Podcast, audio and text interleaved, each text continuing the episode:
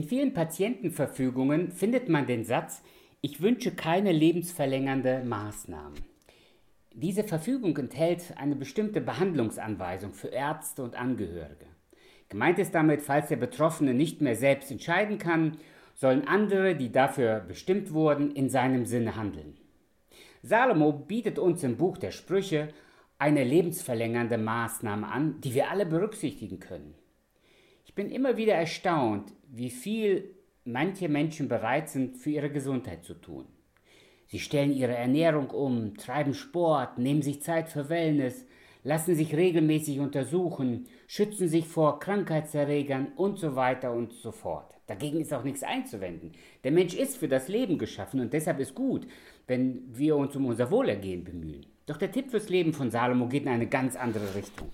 Wir lesen nämlich in Sprüche Kapitel 10, Vers 27. Die Furcht des Herrn mehrt die Tage, aber die Jahre der Gottlosen werden verkürzt. Klare Ansage. Der 20. Tipp fürs Leben ist eine lebensverlängernde Maßnahme, die nichts kostet und 100% wirkt. Langsam denkst du jetzt. Was genau sagt Salomo? Je gottesfürchtiger ich bin, umso länger lebe ich. Diesen Tun-Ergehen-Zusammenhang dürfen wir hier nicht leichtfertig erschließen. Wer so diese Worte liest, verkennt die Botschaft und den Zusammenhang des Textes. Salomo stellt hier klar, der Gottlose hat keine Zukunft und Perspektive. Der Gottlose verliert sich im Diesseits und begeht Fehler, die ihm sein Leben kosten. Bereits im Garten Eden sagt Gott zu Adam und Eva, an dem Tag, an dem ihr von dieser Frucht essen werdet, werdet ihr des Todes sterben. Sie hätten auf Gott hören sollen und hätten damit eine lebensverlängernde Maßnahme ergriffen. So mussten sie bald die Folgen ihres Fehlers spüren. Sie wurden aus dem Garten Eden vertrieben und mussten sterben. Ihr Sohn Kain erschlägt aus Wut den Abel und das Übel, in der Bibel Sünde genannt, treibt sein Unwesen. Es ist die Sünde, die den Menschen in den Tod stürzt. Und zwar alle. Und deshalb werden wir alle eines Tages sterben.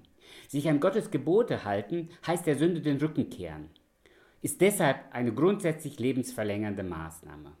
Wer Jesus als seinen persönlichen Erlöser annimmt, bekommt Vergebung der Sünden und darf ewig bei Gott leben. Das ist die größte lebensverlängernde Maßnahme, die jeder von uns kostenlos haben kann. Aber wir haben auch Gebote in der Bibel, die Gott mit einer Verheißung der Lebensverlängerung bedenkt. Das fünfte Gebot heißt, so lesen wir in 2. Mose Kapitel 20, Vers 12, du sollst deinen Vater und deine Mutter ehren auf dass du lange lebst in dem Land, das dir der Herr dein Gott geben wird. Die Frage, die sich hier stellt, ist, dies eine Zusage, also ein Geschenk an uns Menschen, oder ist das die Folge? Sprich, wenn ich den Eltern ehre, wenn ich die Eltern ehre, verlängert Gott mir das Leben als besonderes Geschenk, oder ist es eine Folge, wie wenn es wie wenn wir uns alle an die Verkehrsregeln halten, dann wird es zu keinem Unfall kommen. Missachten wir die Regeln und fahren über Rot, dann ist die Wahrscheinlichkeit groß, dass es zur Kollision kommt. Genau das beantwortet die Bibel weder beim fünften Gebot noch hier beim Tipp fürs Leben.